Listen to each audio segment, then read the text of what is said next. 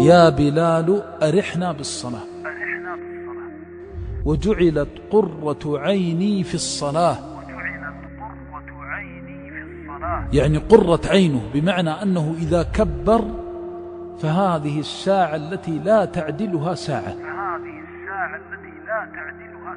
وهي ساعة القيام والوقوف بين يدي الله جل جلاله. ووالله ما من يوم تؤدي فيه الصلاة كما أمرك الله الفرائض فتغيب عليك شمس ذلك اليوم إلا وجدت من الخيرات والبركات والنفحات في نفسك وأهلك ومالك وولدك من حيث لا تحتسب، ولكن أكثر الناس لا يعلمون. فإذا جاء يقول الله أكبر استقبل القبلة وقال الله أكبر دخل في أمر غير الأمر الذي كان فيه.